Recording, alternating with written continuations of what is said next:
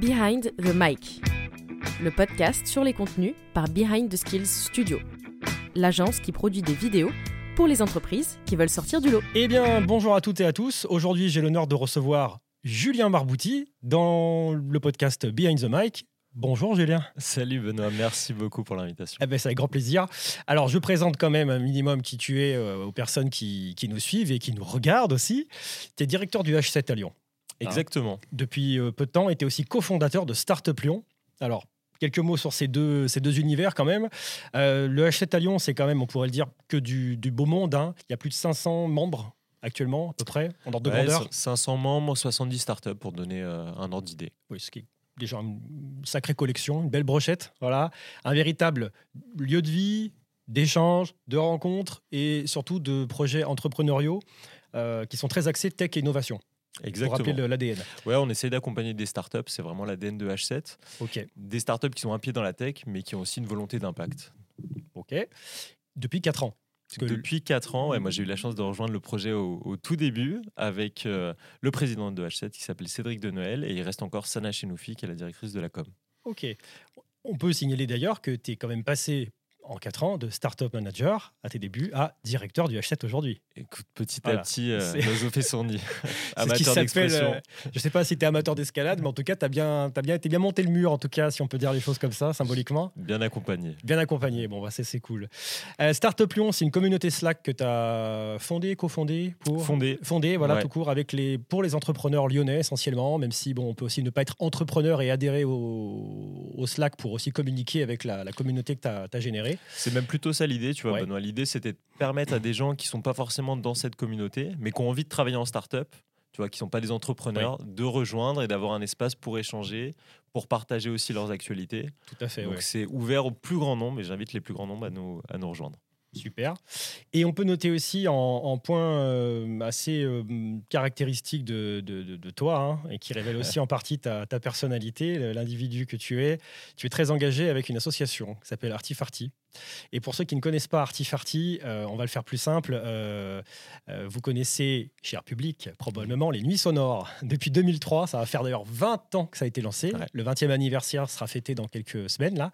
Et Artifarty, c'est vraiment l'association qui, en quelque sorte, chapeaute tout le projet des Nuits Sonores et est à l'origine des Nuits Sonores sur Lyon. Ouais, totalement. Et Artifarty a la chance aussi d'être euh, un des actionnaires de H7. Donc tu vois, la boucle est bouclée. Effectivement. ouais. Et, euh, et j'avais eu le plaisir d'être euh, d'être associé au projet, alors tu vois, en tant qu'assistant, en tant que bénévole, mais ça m'a toujours tenu à cœur de participer et d'apporter ma pierre à l'édifice aussi. Et alors oui, question que je me posais, on est euh, très très très axé chez Behind, euh, et on n'est pas les seuls sur le, le personal branding. Et comme on devait parler contenu dans ce podcast et d'action en matière de contenu, c'est l'occasion pour moi justement de t'introduire à notre, euh, notre petite trame habituelle. Tu as un personal branding qui est par rapport à d'autres très hum, discret. Très mesuré. En fait, quand on regarde ta page sur LinkedIn, euh, d'un point de vue marketing, euh, on, on aurait presque l'impression que le Julien est mangé intégralement par le directeur du H7 et t'as pas une page en fait sur laquelle finalement tu communiques toi Julien Marbouti sur euh, le directeur H7 etc tu es assez disons réservé sur le- la quantité de publications que tu fais et c'est toujours euh, généralement très ciblé.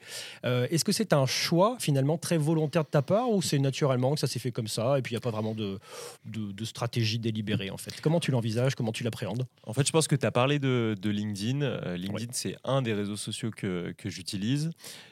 J'ai pas tout de suite, tu vois, eu la compréhension de- des tenants, des aboutissants de LinkedIn. Moi, je l'ai souvent utilisé en termes de réseau pour connecter des bonnes personnes, euh, pour rencontrer des, nouveaux- des nouveaux intervenants ou des nouveaux partenaires pour H7. Mais euh, mon personal branding, je l'ai plutôt pensé sur Twitter et on pourra en parler. C'est là où moi, je m'amuse bien à parler justement bah, de choses qui sont liées à mon activité, à mes centres d'intérêt, mais aussi à H7. Tu vois, et, sur LinkedIn, euh, tu vois, c'est c'est une des, une des pistes d'amélioration, de trouver la clé, je pense, de la régularité aussi, et de partager d'autres choses où peut-être, tu vois, je me permets pas les bons, euh, les bons, euh, les bons messages, les bons codes. Donc c'est vraiment mon axe d'amélioration pour 2023. Ok. Est-ce que, ce que tu fais finalement dans- en matière de- d'action, en matière de contenu à titre personnel euh, Tu parlais de personal branding sur Twitter. Est-ce que tu penses qu'aujourd'hui, on peut tout à fait envisager une, une très bonne action dans les contenus en se concentrant, même en B2B, plutôt sur Twitter, sur le personal branding, quitte à ne pas volontairement le faire sur euh, LinkedIn en parallèle? Ou est-ce que tu penses que les deux sont indispensables? Les deux sont indispensables, je sais pas, mais en tout cas, les deux sont bénéfiques. Mais euh, le Twitter tech dans lequel moi j'évolue est extrêmement puissant en B2B. Tu vois, on a la chance d'avoir euh, une communauté, alors on n'est pas aux US, mais tu vois, qui est quand même extrêmement active euh, sur, euh, sur Twitter. Tu vas retrouver des journalistes, tu vas retrouver des intervenants de très belles startups, tu vas retrouver des fonds d'investissement, des corpos. Et ce qui me plaît sur Twitter, peut-être encore plus que sur LinkedIn, pour ma compréhension, c'est que tu peux être toi-même. Tu vois, moi, je, tu vas avoir un tweet sur le foot, tu vas avoir un tweet sur la musique, on en parlait ensemble, tu vas avoir un tweet sur, sur l'innovation. Et je me sens super à l'aise, tu vois, ce qui n'est pas encore le cas, et j'ai pas encore eu le déclic sur, sur LinkedIn. Ok, oui. Donc, ouais, je te, confirme que c'est. Alors, c'est à la fois. C'est très intéressant ce que tu racontes parce que tu as déjà un personal branding qui est très développé sur un canal, Twitter, sur lequel tu as une audience, tu as des cibles qui sont très réceptives à ce que tu peux envoyer. Exactement. J'ai bien compris que tu gères tous ces contenus aussi au travers d'un feed qui t'est propre et qui n'est pas forcément toujours pro, qui peut être du feed de, culturel, artistique, très personnel sur lequel tu as de bonnes sensations. Aussi, tu vois, exactement. sportif où tu es en accord, où tu te sens bien. Donc, c'est un petit peu quelque part une, une perméabilité des deux, des deux mondes. Hein pro-perso que tu gères sur ton, ton Twitter. Euh, effectivement, quand tu parles d'action en matière de contenu et de personal branding, notamment B2B, on est vraiment axé B2B sur, euh, sur LinkedIn, euh, en fait, est-ce que tu te, arrives à te projeter sur faire ce personal branding, le mettre en route progressivement sur LinkedIn, chose que tu ne fais encore, comme tu le disais, hmm probablement pas suffisamment, euh, sans qu'il y ait, comme sur Twitter, euh, pour l'instant, cet aspect extrêmement euh, personnel que peut, qui peut être peut-être plus, plus, plus présent quand on a son propre feed Twitter. Ce que je veux dire par là, c'est que sur Twitter, tu as ton feed avec ce qui concerne le pro et le perso, qui est ce qui est sur Twitter. Sur LinkedIn, c'est complètement différent. Est-ce que tu, comment tu envisages ça? Est-ce que tu voudrais faire un Twitter bis sans être capable vraiment de le faire? Ou est-ce que tu vas forcément devoir tourner les choses différemment? Et si c'est le cas, comment tu compterais t'y prendre? Hmm. Pour moi, en fait, je pense qu'il faut distinguer les deux, les, les deux médias, les deux canaux, parce que d'un côté, tu vas avoir plus de l'instantanéité, alors que sur LinkedIn, les rares fois où j'ai fait des posts qui fonctionnent bien, c'est plutôt du storytelling. Ça va être quelque chose qui me plaît d'ailleurs, c'est écrire des posts qui sont un peu plus fournis en termes de caractère. Et je vais retrouver limite une plateforme pour moi qui peut être une plateforme de blogging. Euh, et d'ailleurs, il y, a eu une initiative il y a, quelques années où tu vois, LinkedIn permettait de faire des articles un peu plus longs à la façon d'un médium. Euh, je sais plus si c'est encore tu vois, totalement pertinent, mais c'est là-dessus que tu vois, que moi je, je, me retrouverais, je serais plus à l'aise. C'est limite d'avoir une sorte de blog perso sur, euh, sur, sur LinkedIn. Ah Alors aujourd'hui, on est limité quand on poste en nombre de caractères. Hein. Euh, d'ailleurs, je pense que les, les auditeurs auditrices de l'émission mm. me, me, fouetteront si jamais je dis une bêtise, mais il me semble que c'est 3000 caractères ou 4000, j'ai un doute, maximum. Donc c'est vrai que si tu veux faire une plateforme de, de blogging, ça sera de toute façon, si tu devais le tourner comme ça, du micro quoi qu'il en soit. Hmm. Tu n'auras pas un, blog, un blogging possible, potentiel, comme tu peux le faire sur un site euh, classiquement avec euh, un, un no limite en nombre de caractères. Tu auras forcément des choix qui vont être imposés par le format, de toute façon. Ok, sachant que tu es toujours plus que sur Twitter, tu vois, en termes de ah oui, oui, tu, peux, tu peux raconter euh, plus d'histoires. Quoi que tu as le Twitter Blue en ce moment où justement tu n'as plus de limite. Fin, ouais, plus de limite. Oui. Et, là, on a été généreux avec ceux qui ont accepté de payer un petit peu. Euh, Exactement. Effectivement, il a bien compris le, il a compris le système. tout à l'heure, tu parlais de posts à succès. Tu me disais que ça marche bien quand tu fais du storytelling. Donc j'en viens un petit peu justement sur l'aspect un peu plus, un peu plus, un peu plus sombre, ce qu'on appelle nous les peak fails ou ou l'erreur ou chacun appelle ça comme il veut. Qu'est-ce qui marche moins? Quels sont les, contenus sur lesquels tu t'es, ça arrive, tu t'es planté finalement pour, pourquoi as-tu tiré des apprentissages, des leçons de, Sur LinkedIn en particulier LinkedIn ou même ailleurs, si tu crées des contenus, tu parlais de Twitter, ça peut tout à fait être une, encore une fois un axe de, réflexion pour les, la communauté qui, suit ce podcast, hein, de toute façon. tu vois, le, seul conseil que je donnerais, c'est l'authenticité. Ouais. Dès que j'ai pris euh, un contenu et qu'on m'avait demandé de le relayer parce que tu vois, je voulais faire une bonne action et donner un peu de visibilité, ça fonctionne pas le simple fait de prendre le contenu et de le relayer, c'est assez pauvre finalement en termes de contenu et de matière que tu apportes à ton audience. Moi, mon audience, elle est plutôt sur la tech, justement, t'en parlais. Et si mhm. je prends une news startup et que je la republie en mettant quelques caractères, une petite phrase sympa, de mon côté, ça marche jamais. Tu vois, et j'ai eu un exemple encore récent eh ben, j'ai pris un contenu d'un fondateur, je l'ai publié en disant eh, il faut absolument que vous regardiez. Ça n'a pas du tout marché. Flop. Exactement. gros, flop, gros, flop. Par contre, tu vois, l'apprentissage qui est derrière, que je trouve intéressant, c'est de se dire bah, comment je m'approprie le truc, comment en fait je prends son actu et je rédige plus de choses, parce que les gens, j'ai l'impression qu'ils me connaissent, ça, euh, enfin en tout cas, commencent à, à, comprendre que je vais plus rédiger, je vais amener le sujet, plus que de le balancer un peu comme ça, tu vois. Mmh, ouais, complètement. Complètement. Tu parles d'authenticité, euh, on en est convaincu hein, chez, chez Behind, euh, et on n'est pas les seuls, loin de là. Euh, ça, ça, finit toujours par transparaître dans ce que tu écris. Et quand tu essayes de faire effectivement une bonne action mais qui cherche derrière finalement plus à faire de la portée, du reach euh, pour de la portée et du reach qu'autre chose. Ça marche pas. Très souvent, de toute façon, une fois que l'algorithme l'a un peu poussé et qu'il n'y a pas d'engagement derrière, en fait, tu vois, le, soufflet au fromage que tu as sorti du four, en fait, il fait direct, quoi. Retenez pas le souffle au fromage. Mais pour l'image, voilà, c'est clair que. Alors, ça peut démotiver.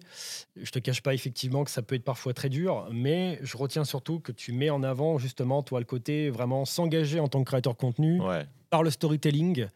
Euh, que ce soit sur Twitter d'ailleurs ou sur euh, même sur, sur LinkedIn. Et, la fréquence et la régularité. Tu vois, je pense que je suis un des mecs les plus mauvais en termes de régularité. C'est-à-dire qu'on va m'envoyer une info, je la traite. Si j'ai la bande passante sur le moment, et eh ben, je vais prendre un peu plus de temps pour créer un bon contenu.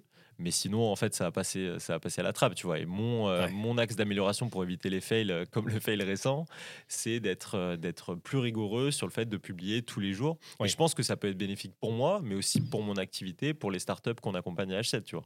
Donc, mon axe de travail, c'est d'être plus rigoureux. Alors que, tu vois, sur Twitter, peut-être ce qui, ce qui fonctionne bien, c'est qu'en fait, si j'ai une idée, ça m'arrive souvent à 23h ou à 9h du matin, peu importe, je vais pas me poser la question. Je sais qu'au pire, ça trouvera son audience parce que l'algorithme aussi est différent, tu vois. Oui, clairement, oui. On n'est pas les deux, les deux, les deux sont clairement distincts, je te le confirme. ok. Si dernier petit point à aborder là par rapport à, avant la traditionnelle euh, liste de courses ou doggy bag euh, qu'on pose mhm. toujours à nos, à nos, invités. Si tu devais clairement euh, envisager, donc tu dis que ta voie d'amélioration, c'est de publier plus de contenu personnel, storytelling sur LinkedIn, vraiment t'y mettre pour travailler ton personal branding à la fois pour toi et bien sûr par répercussion pour, euh, pour l'activité, pour les évidemment pour l'activité et le monde des startups. Tu tu arriverais aujourd'hui à te projeter, à te lancer tout seul dans cette euh, entreprise personnelle ou tu penses que tu irais plutôt naturellement chercher alors soit des contenus, soit des personnes qui pourraient t'aider, t'épauler à ça? Hmm. Je pense que c'est important de faire par soi-même euh, avant tout. Et tu vois, j'ai toujours cette logique-là. Là, il n'y a pas si longtemps, je me suis mis sur un outil euh, no-code qui est top d'ailleurs, que je vous recommande, qui s'appelle Glide. et j'ai eu, eu, vraiment envie de le maîtriser d'abord tout seul. Et ensuite, dès que j'avais des limites, et c'est arrivé super rapidement, forum, tuto, communauté, etc. Et j'aurais la même, euh, la même logique, c'est de dire, OK, je vais tenter une ligne édito, je vais tenter d'écrire des trucs. Et si au bout de quelques temps, j'ai mes limites, et eh ben, je regarde des vidéos, les vôtres en grande partie. euh, je, tu vois, je, vais questionner aussi des personnes qui sont, euh, qui sont euh, bonnes sur la question, les suivre et m'inspirer de ce qui fonctionne. Mais tu sais, tu remets quand même tout ça à ta, à ta sauce pour pas que ce soit fake. Quoi, tu vois. Oui, oui, oui. T'attaches de l'importance vraiment à la patte personnelle. Hein. Ouais, vraiment. Vraiment, parce que je pense qu'en plus, c'est ce qui fait que les gens euh, te suivent avec le temps, qui reconnaissent aussi la façon dont tu écris. Et euh, ouais, l'authenticité aujourd'hui, c'est clé par rapport à, au, nombre de contenus que tu peux avoir tous les jours. Il faut que les gens euh, reconnaissent un petit truc qui est singulier chez toi. Quoi. Donc, on arrive allez, bientôt à la fin de l'émission. Donc, comme d'habitude, on demande la fameuse liste de courses, la trousse de secours. Donc, quelqu'un s'en va pendant un temps en, en dire se retire de la vie euh, sociale pour réfléchir et méditer sur les contenus. Et toi, tu es chargé, Julien, de lui donner quelque chose qui va lui pousser à la réflexion dans une petite valise dans le lieu où il va s'isoler pour, euh, enfin s'isoler, en tout cas se retirer pour réfléchir. Qu'est-ce que tu lui donnes dans ta valise euh, en matière de contenu? Ça peut être des outils, des bouquins, des événements, vraiment ce qui te tient à cœur et qui peut être bénéfique pour les contenus? Alors déjà, je commencerai par un podcast d'actualité qui est génial, qui s'appelle L'heure du monde et qui permettra à cette personne sur son île déserte tous les jours d'avoir pendant 20 minutes, c'est Le Monde qui propose ça, une actualité qui est décryptée. Et au moins, ça lui permettra de rester en contact. Et ça, je trouve ça extrêmement important. Et tu vas voir, le deuxième outil que je vais donner, c'est pour être toujours au cœur du contexte. Et ça, ça te permet de générer des nouvelles idées. Le deuxième outil, ce serait euh, J'utilise mmh. énormément Biance pour avoir bah, justement des idées visuelles aussi, connaître les tendances aussi graphiques. On en parlait justement avec, euh, avec ChatGPT, avec Midjourney, Oui, bah, pour ouais, être un peu au contact de ce que font les, les designers aujourd'hui. Et donc, si tu as un pied dans l'actu et un pied aussi dans les tendances graphiques, je pense que déjà, tu es au cœur, du, au cœur du sujet, tu vois. Ouais. Et après, euh, moi, ce qui me plaît vraiment, c'est d'être, euh, c'est d'aller chercher de l'inspiration dans, euh, dans, dans la presse, dans l'actualité. Donc, je lis pas mal la presse, notamment Le Monde. Je lis aussi Society assez régulièrement parce que je trouve que c'est des tendances de société qui regroupent à la fois de l'actu et du graphisme, parce qu'il y a une vraie attention qui est portée autour de tout ça. Donc, je lui donnerai un peu tout ce, tout ce package-là. Et ensuite, je vous partagerai un outil que je trouve génial, que j'ai découvert il n'y a pas longtemps, qui s'appelle Bento. Et Mhm. Bento, en fait, c'est un, ils essayent de concurrencer euh, Linktree. Je les ai découverts d'ailleurs à vie aux, aux amateurs sur euh, Product Hunt. Tu Ok. euh, Ouais, ouais, une grande plateforme où il y a effectivement des lancements de produits, des pelles promo. Allez-y. Souvent sans product hunt. mais- et, et tu vois, ils ont été premiers pendant, pendant quelques temps. Et en fait, ils repensent le Linktree en. Juste, tu fais du drag and drop avec des liens de site internet et tu as un joli visuel qui, euh, qui apparaît. En fait, c'est une façon super simple de créer un site, de créer du contenu, de créer un plugin, parce que tu es à la mode euh, Notion, tu vois, quelque chose de- d'extrêmement euh, simplifié, où tu as une page blanche et où tu vas commencer à créer. Donc, euh, on peut y aller. euh, Question créativité, libre expression. on peut, extraordinaire. on peut mettre le, le pied à fond sur l'accélérateur. quoi. Ah bah moi je trouve ça génial, tu vois, tu as le Bento, ok. contenu avec, euh, t'as le contenu avec euh, des podcasts d'actu, de l'actu aussi papier, lisez la presse, d'ailleurs franchement c'est- extraordinaire en Ouais. termes d'inspiration. La presse n'est pas morte. Il faut me rappeler euh, Bah, 20, 20 000 fois. c'est papier ou pas papier, on s'en fout. Mais lisez, comme tu dis, la presse. Restez pas isolé du monde. Personnellement, Totalement. et même pro, sinon vous allez vite le sentir passer. revenez dans votre île, de votre île déserte. C'est ça, mais, ouais. mais c'est le conseil qu'on donnera. Et après, fait, Bento ouais. pour mettre en pratique. On parlait d'outils no-code, c'est euh, alors c'est pas du no-code, mais Ouais. euh, t'as la même logique quoi. Drag and drop et t'as des choses qui apparaissent à l'écran. Ok, bon, bah super. Bah, Julien, c'était un plaisir de te recevoir. On a vraiment. Merci beaucoup pour Euh, l'invitation. voilà, on a bien, bien échangé sur les, les contenus avec ta casquette de à la fois directeur de H7 euh, et personne très inspirée par le monde de la culture. C'est pas pour rien que t'es chez Artifarty, les nuits sonores. Rendez-vous à donner à tout le monde, y compris bah, à vous qui nous écoutez Ouais. et nous regardez sur Behind the Mic. C'est les 20 ans des nuits sonores. Euh, En mai. Cette année, en mai. Et chaque année, bien sûr, pour le week-end de l'Ascension, Rebelote, la nuit sonore, sur ça. les quais de Saône, mais pas que. hein. Un festival assez extraordinaire voilà. qui investit euh, la ville entière. Et d'ailleurs, une des étapes sera H7. Donc, euh, on invite euh, les Ah bah Lyonnais à s'inscrire, à nous rejoindre. Ce sera un moment vraiment festif. Venez au H7. Voilà. Exactement. Merci Julien. Merci Benoît. À bientôt. À bientôt. Salut aux auditeurs. Merci à vous d'avoir écouté ce podcast jusqu'à la fin. N'hésitez pas à nous recommander et à mettre 5 étoiles s'il vous a plu. Retrouvez tous nos épisodes sur vos plateformes d'écoute habituelles. À bientôt pour un nouvel épisode de Behind the Mic, un podcast réalisé par Behind the Skills.